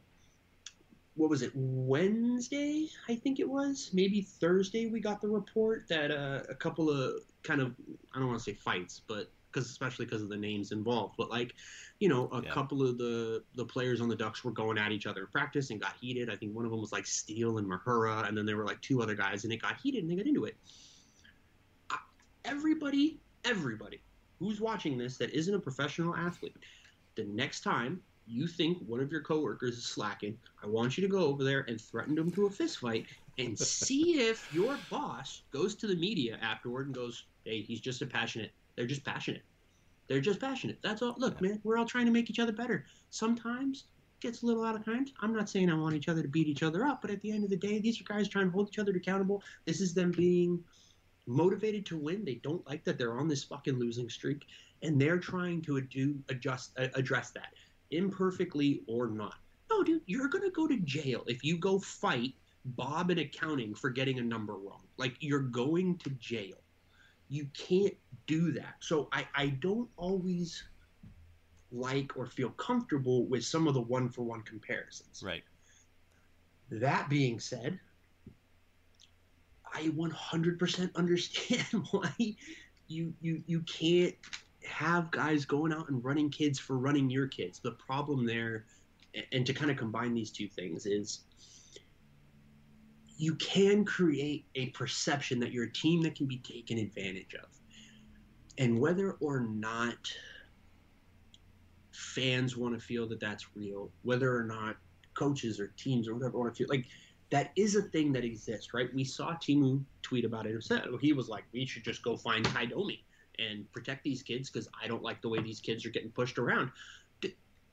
I don't like Teemu Selanne is not stupid. He's an all-time great. He's one of the best goal scorers in the history of the game, the greatest Finnish player of all time. Like, you know what I mean? Like, I, I but again, like we said from the account the other day, Ken Dryden doesn't fucking agree with that either. Ken Dryden thinks this is just a situation that is essentially some form of cultural rot that just creates these happening over and over and over again, where you've just got guys punching each other and then guys hitting kids and then guys punching each other and then guys hitting kids. And, you know, eh, there isn't a consensus about that kind of stuff, but there there are guys in this league who will see that and think that teams can get taken advantage of. And that is, I think, the thing, right, where like me and you are a little bit separated on this and where I kind of come down closer with like Pat and Jay is I don't ever want to see these kids get taken advantage of simply because the other team knows they don't have a big brother. And that's what bothers me. Right. It's. I think it's because we we. starts a fight, then he starts a fight. Like Taylor Hall's gotten in a fight. We saw Landeskog, MacKinnon. Like I look, if you ask me, I would love if Trevor Zegras or Troy Terry never got in a fight in their career. I will also tell you one of my favorite moments as a Ducks fan is watching, uh, excuse me, watching Teemu Selanne beat the brakes off of Brad Richards at the end of that Ducks Kings game in like 2014 ish. He beat the brakes off of him. It was Teemu Selanne's first fight in his entire career. He was like 41 years old at that point. And this is Teemu who played in the fucking 90s and early 2000s when everybody fought. Like goalies were fighting. You know what I mean? Like Ray Emery was one of the best enforcers in the league, and he was a goalie. Like it, it's you know, like so. It, I don't know. I feel like I'm rambling. I'm, I'm kind of losing myself a little bit here, but I just think it's important to understand that like nobody wants these kids to get hurt. Nobody wants someone to go run at Jakob Chychrun. But nobody wants other teams to think it's okay to do it because there won't be repercussions. And that is the part of this where you start to get into some of the dicey area, which is like, if D'Lo is around, does D'Lo go? Does he go run the goalie? Right? Like, like, is there a thing that he does to set it, and where is the line for what is acceptable? Right? Like, I remember hearing a story from. There's a I can't think of the name of it, but there's a documentary, uh, like Ice Guardians or something like that. There's a Yeah. documentary about fighting, Yeah, I think it's that and one. um, I think it's Merrick tells a story, or someone tells a story. But basically, there was there was a young guy running around and getting physical and throwing bodies and just being a real asshole. And the enforcer on the other team skated over to the enforcer on his team and looked at him and said, "If you don't get him come under control, I'm gonna fuck you up." Do you know what the other guy did? He sat the rookie down and said, "Knock it the fuck off, because I'm not doing this tonight. I am not going to get my ass kicked because you're being an asshole." That's the part of this that is real. That's the part of this that matters. There is something to be said. You are not going to go kick someone's ass or try to kick someone's ass or pull some fucking dirty shit if there is someone to hold you accountable. Yeah. My Again, Jay Beagle, the situation with Jay Beagle, I understand your point, and and I am regrettably coming to your side a little bit on this one as far as this feels like an incident that exists outside of that because it's so clearly fucked up and it is so clearly outside of the course of play. Um, you know, so I, I 100% understand that. But there is something to be said, I think, that a lot of fans seeing this happen to Troy Terry and being like, and nothing's going to happen now to Jay Beagle. Now, to War War 09's comment in our chat, this is something I was looking at last night. 426. Arizona plays Minnesota. You know who plays in Minnesota now? Nick Deslauriers. You know who I bet you's pretty fucking pissed? Nick Deslauriers. I would not be surprised if Nick Deslauriers beats the shit out of Jay Beagle in that game. Do I think it's guaranteed to happen? No, because he's on a new team. He has new responsibilities. He has, you know, he has has a responsibility to be the best player he can for the guys on his team right now. Do I think if he can find an excuse that Nick Deslauriers will break his stick over the back of Jay Beagle's head for fucking up Troy Terry like that? Yeah, I absolutely do. And I think it's justified. I would not have honestly, dude, like this is one of those ones where again, like my Cro-Magnon, I watch too many mob movies, brain kicks in because I'm just like, I would start calling guys on other teams. I give you 500 bucks to fuck them up. I'll give you a grand. I- I'll wash your car myself. Like, I, what do you want? I will buy you a popcorn machine, anything. Go fuck this guy up for me because I can't go do it, and I'm not going to go fight him at an agent's office, right? Mhm. Like, there's only so many ways that you can address these kinds of things. And to everybody's credit, if Department of Player Safety isn't going to do it, That's that's the the players have to problem. do it themselves. And Is somebody should be doing it, right? We shouldn't be. I think getting to the point that this has to happen. I'll let you finish because I have a point I want to get into, but no, go, go, go. You're good. I, I just the the thing is I think we get wrapped into this twisted circle where none of us want to see the stars get hurt, but to not see the stars get hurt, we then have to have more of these guys who are in most of the time doing the the the play that are making the play that ends up hurting the stars. Right? Like it's a twisted circle. Nobody wants to see Terry get hurt. Nobody wants to see McDavid Matthews get hurt. But the rationale to keeping them from getting hurt is to bring more guys in who have the tendency to do that. Like that Right. that's the problem is how are we ever and if the league and player safety aren't going to hold guys accountable, then we're stuck in this loop where mm-hmm. none of us want to see guys get hurt, but we want to see our guy hurt another guy. Like that that's the problem for me as we get into this this loop. And like listen, I get the the problem like the problem when I get into some of these arguments, there's a lot of people who don't, you, that you can't I'm I'm on both sides in the sense I see the value of an enforcer and I and, and from a blanket start of the game, you know this guy is there. You maybe don't do something. I agree with that. I can see that. I know if I'm playing a game and I and there's this guy over who I know can fuck me up, I'm probably not going to touch that guy or any of the other guys that I that like that will get me in trouble mm-hmm. with this guy. So I can see that for sure. I 100% understand that. But it, it like to then go out there and say like in this situation I don't think it would matter and I don't think you really need this guy. There's other ways to go about it. Like that is my thought process with that. But if you you get an argument where immediately me saying that means I don't like fighting and I don't like enforcers mm-hmm. and and whatever. I think there there's a, a middle ground you can go about this where you can get guys who can do that, guys like Tanner Jeannot and others that do something else that also can provide that same protection to your star players. And then you actually get the league and the refs to step up and work towards actually protecting the stars in this league so that you don't need to have more guys who will actually mm-hmm. do that to other star players.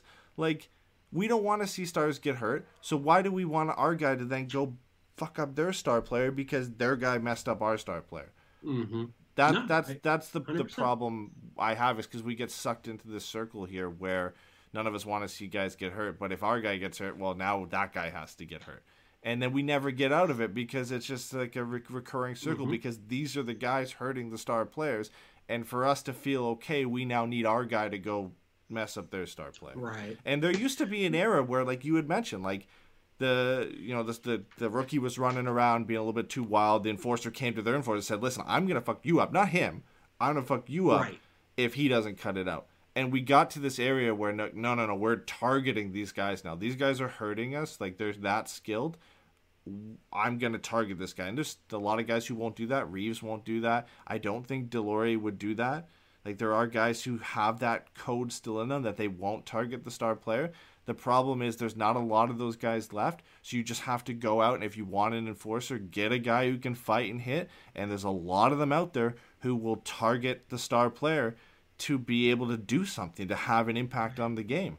And with that number dwindling, you're getting a lot of those guys in there. We're we're coming across this problem where yeah, there's some good enforcers in this league, guys who will not go out and do that. Like I said, Reaves and Deslauriers and others who won't do that, but you have a lot of them who will. And you have to be able to split that and un- understand that like we don't need the guys who are doing that. We can keep the guys who who are, but realistically, if we get rid of the guys who are doing that, do you need the guys who are there to protect the star right. players? If we're protecting the star players in other ways, do I need Deslauriers on my bench if he's all he's there to do is protect the star players? Yes. like... No, but I, I know you're 100 right. It, it's funny because, um, you know, the the thing I was thinking about when you were talking about that is Brian Burke made comment uh, when he was in Toronto, where he went on like some tirade, um, because somebody somebody hit one of the Toronto star uh, skill players and he just lost his shit about it. And he was like, I got Colt Orr on my team. He goes, I have to keep him in the minors because he like he can't find an honest fight out there, right? Like I don't have room for him on my team to protect my guys because all these other guys are like Antoine Roussel types. Yeah. Where they're not heavyweights, they're probably not even middleweights. A lot of them don't actually want to fight but they are willing to go in and do that slick shit and try to slew foot or hurt guys or whatever. And he's like, I don't what like Colton Orr is a good kid. He would go out there. He's going to play the right way. Again, Matt Martin, right, is another guy like this. That if you're looking, like, I just like, like if you put together, you know, if you got Stu Grimson, Matt Martin, uh, I think Bob Probert passed away, so I can't say him. But like, you know what I mean? Like, if you could just get the 35 year old versions of all of these guys, right? And you ask them, and you go, "All right, is what Jay Beagle did okay?" No. Who should have to pay? Jay Beagle, right? What if you can't get to him? Now we have a problem, right? Like, I, I just think, to your point, we have seen the game get so fast and so skilled that the guys who can Uh, They, they got to find a way to stick around. with- The guys who can operate within the system that everyone semi agrees with, right? And this is why I said it's kind of like, you know, the Cro Magnon mob movie part of my brain, right? Because, like, in mob movies, they're always like, they, the, the word they use is civilians, right? They're all like, nobody in this game didn't know what they were getting into, right? Like, I remember there's an episode early in The Sopranos where Tony talks about that to his, uh, he's talking to Melfi, and he's just like, we all know what we got into. This is a very specific thing. You do not go outside of it. You do not involve people that have nothing to do with it. Th- that's not how this works. But if you're in this, there are consequences that exist outside of the normal realm of behavior. And I think that's that's the part of it for a lot of people that is very frustrating. And uh, to Pat's credit, I thought he made a really great point when I think it was Friedman tweeted out that uh, Department of Player Safety said there was not going to be uh, any looking into the Jay Beagle incident, and Pat he hit it right on the head. He said, "Of course, there's not. That's not what they want. They want the players to police this themselves. The the league has decided. GMs, NHLPA, whatever. Everybody has a vested interest in not having the Department of Player Safety be you know the care the stick in the stick and carrot with the league. And i get why people get frustrated. I get why it's it's infuriating to see nick ritchie probably rightfully get a game for smacking kevin shattenkirk in the head but jay beagle doesn't even get a phone call for punching troy terry in the face multiple times like i, I get why that's infuriating and i get why people want to blame the Department of Player Safety, and I don't want to say that they don't have some level of culpability because they do have the ability, you know, to, to try to make an impact. But at the same time, I think we need to admit that they are handcuffed by the GMs and by the NHLPA from actually being able to make substantive changes or deal out the type of suspensions and fines and punishments that Yeah. can maybe actually stop this. Like somebody said it the other day, like we need to stop calling them. They were fined five thousand dollars, saying that, just being like they weren't punished. That's and like, Yep. I understand that point, but it kind of annoys me because it's like, but that's what they're allowed to do. Like, Mhm. That's the punishment. You can say it's not a real punishment because these guys are making hundred, you know, uh, these guys are making two, three million dollars a year, or even guys on, you know, ba- uh, baby contracts or two-way contract stuff. They're making like 750k, whatever you want to say. Like, I get that 5,000 out of that is not a significant amount of money, but that's all that they're allowed to do. They can only do these things, and so if you're going to get mad at them for having handcuffs put on them while they're trying to do this, you have to start looking at who put the handcuffs on them. And that for me is the part of this that is so infuriating is the GMs and the NHLPA refuse to address this internally. There are more guys in the NHLPA who have it, something in common with Troy Terry than have something in common with Jay Beagle. Yep. Everybody talks about hockey related revenue and escrow and money are we losing and all this stuff and how do we make the how do we get more money into the league? How do we grow revenue? How do we grow the game? you know what part of that is is not having guys like Troy Terry have to miss five games because he literally can't see out of one eye Yep. because A Beagle punched him in the face. That's how you increase revenue. Get these like get these games where the fighting and the physicality accentuates the skill Mhm. and the speed and the creativity of these players as opposed to actively detracting from it. I have been very clear on this. I don't think fighting is something that needs to be run out of the game as far as rules. I don't think it's something that needs to be run out of the game as far as getting certain types of like certain players right. Like I love that Ryan Reaves is still in this league, and I fucking love that the Rangers are good and Vegas sucks after Reaves walked out the door. That makes me so happy. And I say this as someone who spent a significant amount of my time hating Ryan Reaves because he was Parros for the Blues when we had Parros. Like I I love those guys. Stu Grimson was one of my favorite players. Like this is something I was I thinking about the other day watching Wayne Simmonds whip someone's ass. There's no middleweights anymore, dude. Ian LaPerriere, there's not a guy like that anymore who's, you know, six foot one eighty maybe on a good day, and who will absolutely make you look stupid. I- I- Ian LaPerriere had one 20 goal season in his entire career. One of my all-time favorite depth players. Talk to guys on his teams, whether it's Philly, the Kings, Colorado, those guys loved LaPerriere. And it's not just because he wasn't or he was willing to fight, but it's because the way in which that fighting came out of his game was a reflection of him playing an honest, hard game. These kinds of terms that we hear, like old hockey men, your 200 hockey men, or old heads, or veterans, or whatever you want to talk about, talk about. That stuff is real. Like this idea of it, like again, John Tortorella talking about an honest game. That's not.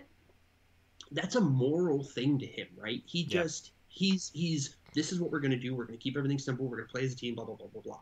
There there's a, a, a an elegant simplicity and sincerity that I think exists to that idea. The problem is a lot of people in this league are players that aren't abiding by those rules, and the GMs won't let anybody make them punt. Like the GMs won't let anybody hold them accountable except for other players. And like you said, what you end up in is a situation of cyclical violence where star players are getting hurt because these guys are coming. Like Zac Rinaldo should never see the NHL again. Yeah, for for every Nick Deslauriers, you have a Zac Rinaldo. That Exactly. that is brought into the league by a GM in Deal in them, hopes okay? that they are going to protect their star players, but then mm-hmm. he is out there doing this to other star players, and that Right. like that's that's the problem to me is if you have said as a league you want to protect your star players, but the way you go about it is saying it needs to be pol- policed by the players. So the GM say, okay, we need to go out and get a guy. And not everybody's a Reaves or a Deslauriers. Some of them are Rinaldos and guys like that, where, you know, they're up there for a reason. They want to stay there. They want to make NHL Yeah. money. The way they stay up there is fighting, hitting, being physical. And a lot of times those guys don't have this morality where I'm not going to go and hunt this guy. I'm going to go make a name for myself. I'm going to go after their top guy and I'm going to hurt him. And that's not right, but that's the problem you get into when you say the only way mm-hmm. we're going to handle this is we're going to let the players police it because not everybody is going to follow the rules. And you need to now have either some way to do it both ways where you reward the guys who do it properly, the, the enforcers who go after the other enforcer and fight to set a tone and to let guys know like this isn't going to happen anymore like these guys rumbled that's it and a way to weed out the guys that shouldn't be here and are doing this. And there's no there's no effort from the league to do that. It's why we're stuck in this trap where we all hate that the stars get injured but the way we deal with it is bringing in more guys who injure the stars that's that's the problem. And like from the beginning i've tried to say it's- hard to be on this side of the argument and not get labeled as anti-fight or soft or whatever. I have nothing wrong or nothing against nick deslauriers i loved him when he was here. I thought he played the game the right way. I thought he filled his role as a responsible enforcer well and he protected this team. I have nothing against him what he brought to the game other than that wasn't much there were times they didn't need him to be that guy but he was in the lineup to be that guy just get rid of his hat trick. Yeah, whatever, dude. We know you hate him. no but to to to say that you know you it, it's it just it just blends into the problem for me at the end Yeah. of the day and and it, like i am firmly on both sides with different parts of it I, I i think fighting has a place in a certain way but the problem is the system is broken right now that it's Yeah. that they're all lumped together right? And if, if i don't know i don't know the solution. I'm not going to sit here and say i know the solution but there's there's some sort of middle ground out there where there's a way to weed these guys out where the guys like reaves and deslauriers can still be here for the odd situation where you know a knee on knee hit happens a dumb play happens where a guy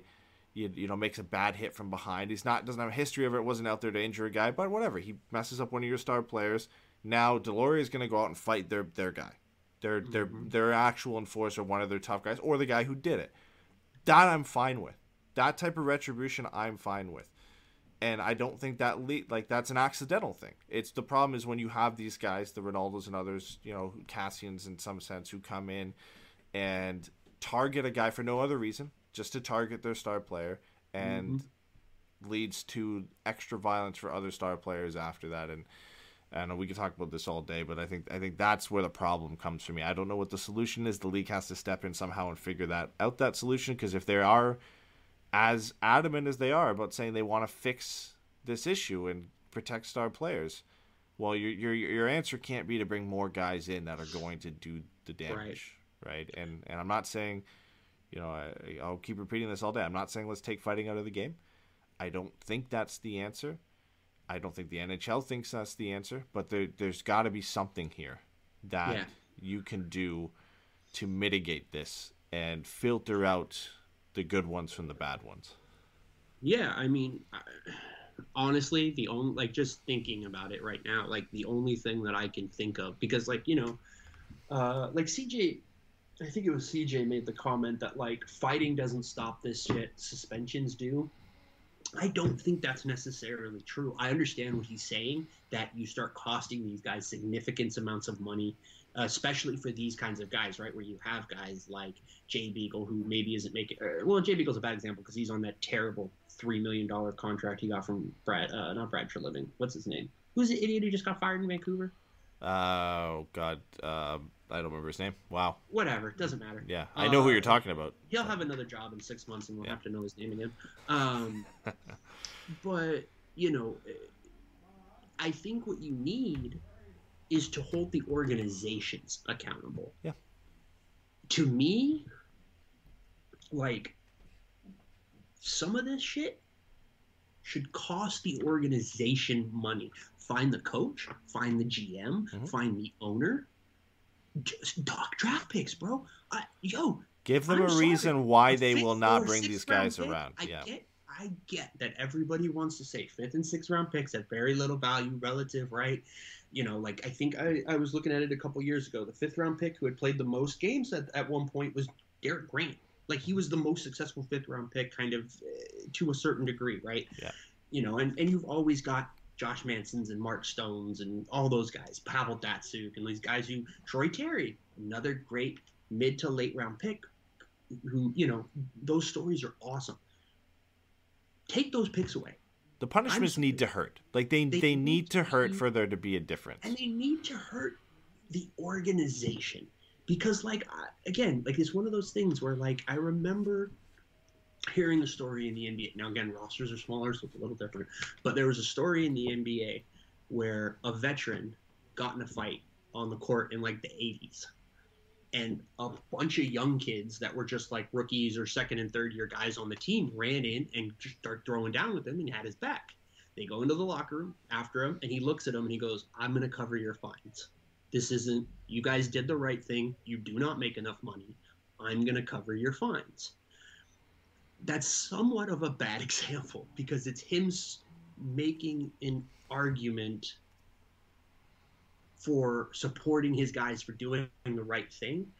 But it is also a thing where these players are invested in each other majority of the time. They will help each other out when they can, assuming everybody doesn't fucking hate them, like apparently Travis Hamonic. Um, but you have to hurt the GM. Like to me, that should cost. Uh, who is it? It's not Bill Zito because he's in Florida. It's the other guy, uh, Armstrong. Armstrong. Yeah, Bill Armstrong. He should lose money for that game. Mhm.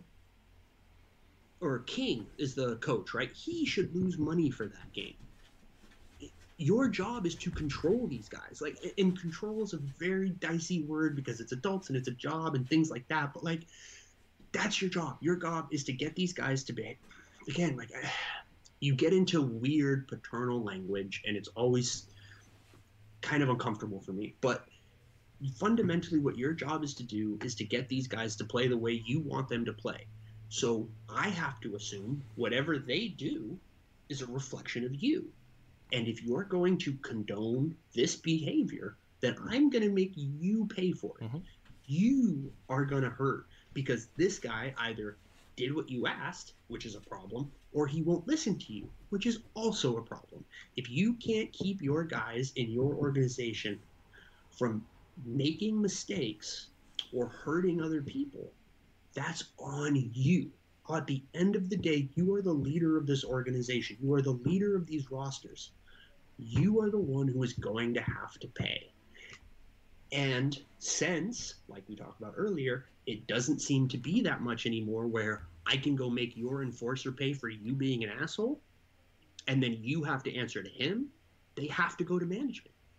Yeah. Because there isn't a there there just isn't a fundamental structure right now on ice to handle these types of things. Yeah. That's why Tom Wilson is a problem because Tom Wilson's really good. He's really big, and he has, uh, I think, no moral compass. Like I don't think he has a single like, like. I, he, he he might be a sociopath, right? Like he might just not have human emotion. He might just be like, "Oh, it's a guy, punch, whatever." Like he Yeah. doesn't give a shit. That's why they needed Reaves in New York. Need didn't need whatever. They needed someone in their eyes who was physically capable of dealing with him. There aren't a lot of guys that can do it that can also play the minutes Tom Wilson plays. Zdeno Chara hasn't been that guy in five years because he's 400 years old, and Zdeno Chara is one of the baddest men in the world. You know what I mean? Like, this is this is the part of this that gets messy, and I think, you know, uh, you know, to be honest, I think me and you have kind of come to a consensus that the problem is is the league isn't doing anything to handle this, which is leading to people trying to handle this internally, which is leading to more and more of these guys coming into the league who don't have an appreciation or a, healthy respect for their fellow players to, to do this within some sense of a code of decency or a code of conduct. And that's the part of this that makes so many people frustrated, especially older fans. Mhm. Because even if it's fucking not true, let me be very clear. You could 100% tell me that this is cherry picked nostalgia, and I wouldn't really say you're wrong just because that's how these things work. We hold on to things that, you know, that fit with something or, or, or have an impact on us. But it, it felt like back then, you know, in the 90s, even the 80s, even in the early 2000s, you didn't get away with this shit, man. Like in the playoffs, Brad May voluntarily, knowing he was going to get suspended, jumped a dude for trying to fight Kent Huskins. I think it was the Shark series. Somebody went after Kent Huskins. Kent Huskins was never fighting anybody. He was a sweetheart, uh, fourth defenseman. That's just what he was. He was just a nice guy. and Brad May saw somebody trying to fight him, and Brad May said no, and got suspended in the playoffs because he knew the right thing to do was to keep those guys off of Kent Huskins. He's not the guy you go after, bro. You want to wrestle or whatever, that's fine, but you're not getting my guy in a fucking fight because you're an asshole. So I'm going to come in, I'm going to get suspended, but I'm going to beat your ass for five minutes before these refs get me off of you. And and again, it's violence begets violence. An eye for an eye leaves the whole world blind, and we end up in this situation where everybody's mad and nobody agrees. Mhm. But the answer feels semi easy, which is the people in charge need to fucking grow up. Yeah, but they, they, it just feels like they'll never do it. it it's like you got to go after the guys who are bringing these guys in to solve this problem that everybody says they want to solve. And when they make a mistake, hold them accountable. If they bring in the wrong guy who does it the wrong way, that's their fault. It's not necessarily the guy who did it's fault. Like, yeah, it is. It you know, it he did that. It's hit, but finding him five thousand dollars, which ultimately might be, be covered by players or the owner or whoever. At the end of the day, you won't ever see it really come out. It's not really going to affect them too much anyway. Where it's not a deterrent to not go do it again, especially if that's their only way to stick in the NHL is to do stuff like that. You've got to go after the guy who brought him in. Be like, listen, this this isn't this isn't cool. This isn't going to work. We're finding you this this time. It's going to keep going up every time this guy or somebody like him does it.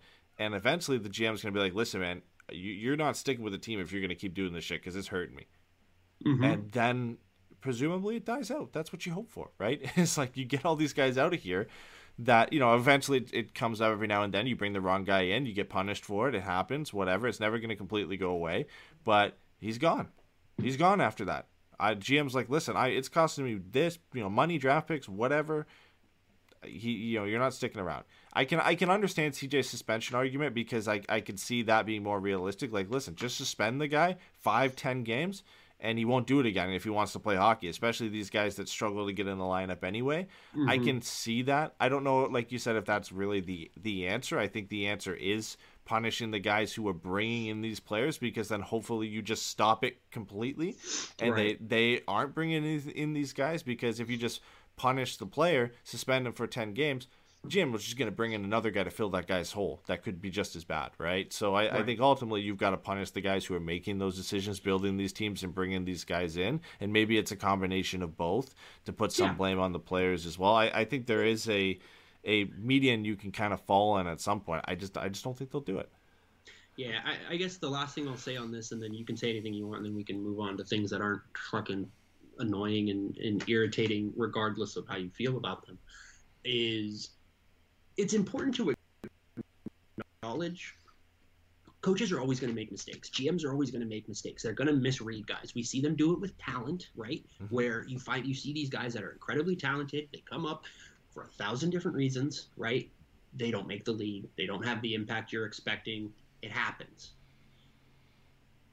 So I think it is always worth remembering that these guys on the other end of this, right, as far as like the physical fighting kind of code types, you're gonna just find guys who are just loose cannons. You're gonna find guys who aren't aren't right.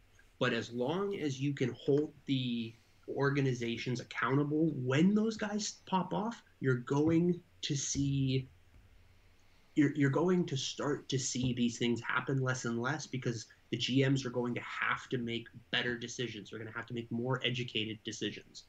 Um, so I don't know if there's anything else you want to say about it. If not, then there was one other thing we wanted to get to, I think, before we got out of here. uh which was what Uh, the who's going to replace Dallas Eakins? Yeah, I want to get into that. I don't. I want to spend a decent amount of time on it. That's the problem. So it's, B Bordy just asked uh, a chat. Thanks for coming out, first time uh, viewer and first time question in the chat. I want to answer that. I think it warrants a longer discussion than five five minutes. Like we've only got a couple minutes here before I've got to wrap. I I don't think it does the question justice to just kind of dive into it for five minutes because we were going to talk about um, the fact that in 32 Thoughts, uh, Elliot Friedman suggested that Bruce Boudreau might not be back in Vancouver. It's not a foregone conclusion that he's going to go back. And I think it was Jake from Crash the Pond who put out a Twitter poll about, um, you know, would the, would you welcome Bruce Boudreau back in Anaheim? So we are going to talk about that. And I think that goes in with that question on who do you think will be the Ducks' new head coach. So I, I would We'll ask, it. yeah, We'll be, push it. I want to cover that. Be patient. We will cover it on the next show, so we can give it, you know, the question a little bit more justice for than a five minute answer. So we'll we'll get into that. Um, we were going to also talk about the trade deadline acquisitions and how they've done. So we'll talk about that a bit uh, next week as well. Dive in how Zack Aston-Reese, Dominic Simon, or Vaakanainen's played a couple games now. So give them a few more. They've played at least five each by the time we get to, to this next week, and we'll we'll analyze how they've done uh, a little bit. But I, I guess the only thing we have left is just uh, quick predictions for the upcoming games this week, including tonight. And So here's how I want to do that. Okay. Because uh, here's so I I was looking at it the other day as far as like uh, point percentage and where Anaheim is in the point standings versus the percentage standings because I think they're still technically like third or fourth from the bottom in the Pacific by points, but Mhm. they're second from the bottom in points percentage.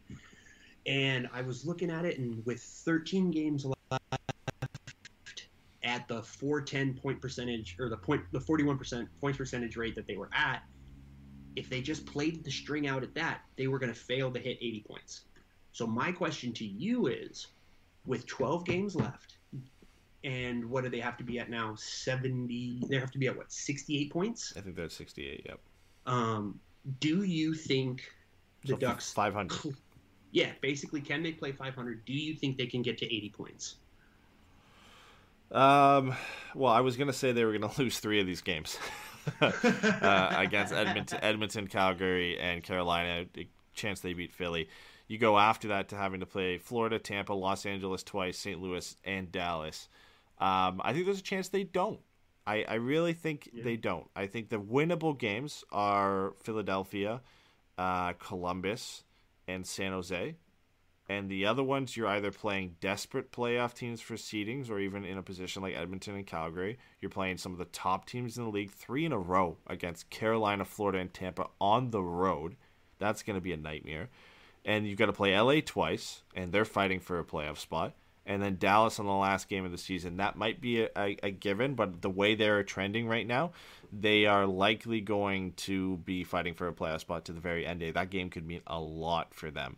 Uh, so I, I don't think they do. I think winning six out of 12 against the teams they have to go against in some of the road trips they have, uh, I think is going to be very hard. I, I don't think they hit 80 points, which sucks, but Yeah, I mean, you know, like I, like I pointed out on Twitter, is it's it, it would be the first time they haven't hit 80 points in three consecutive seasons since the first three seasons they were in the league. Two of those are truncated seasons, so there's something a little bit weird about that. I might have to do some, points percentage math or whatever. Yeah, yeah, yeah, some What they were- yeah, yeah. where they were over a full season, but. It, it's very very interesting. Uh, I don't I don't think they hit 80 either. I think you're right. I think they played too many teams with too much to lose uh, in this stretch, and I think ultimately what we'll see is they'll come up short. I think they'll finish I don't know 75 points ish.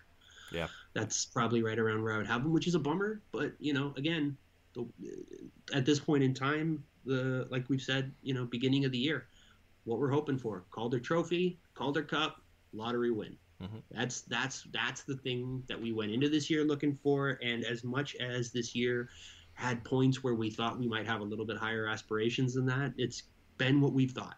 It's come right back down to earth, and this is the team that you know you can see pieces moving forward and we're you know i'm sure once the season wraps we're going to have all sorts of fascinating conversations about what it is per pat Verbeek's going to go into i you know i think i said this on the the trade deadline show like i haven't been this excited for the draft in a while and not even because of the pick but because of the context like i just don't know what Verbeek is going to do and i'm fascinated to see what that is something is going to happen i feel like one way or the other in whatever it is, I'm very much looking forward to it. All right. Well, that was fun.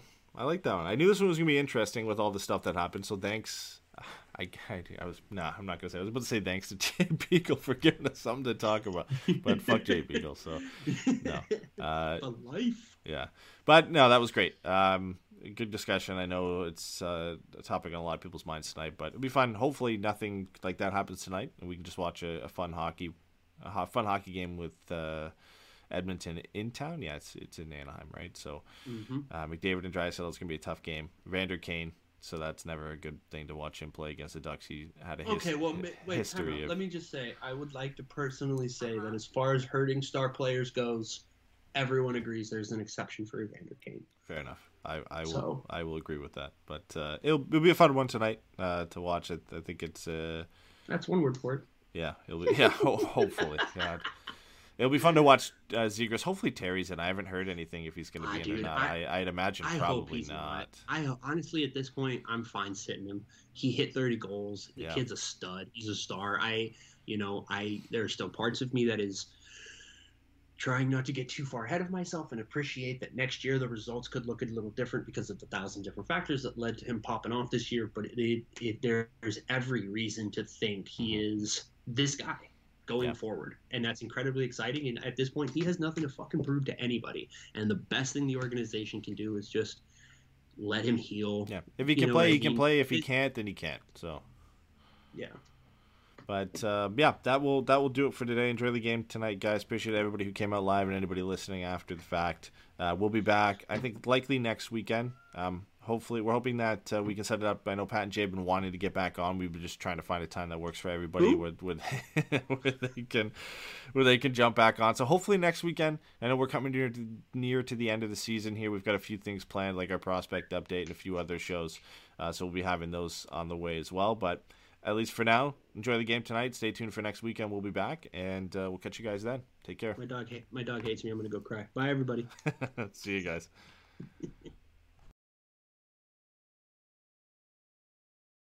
Hey, Cricket customers, Max with ads is included with your Cricket $60 unlimited plan at no additional cost.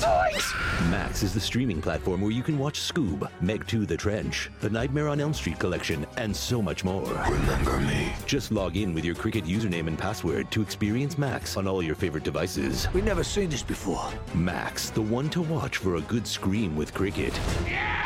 Phone plan streams in standard definition. Programming subject to change. Fees, terms, and restrictions apply. See cricketwireless.com for details.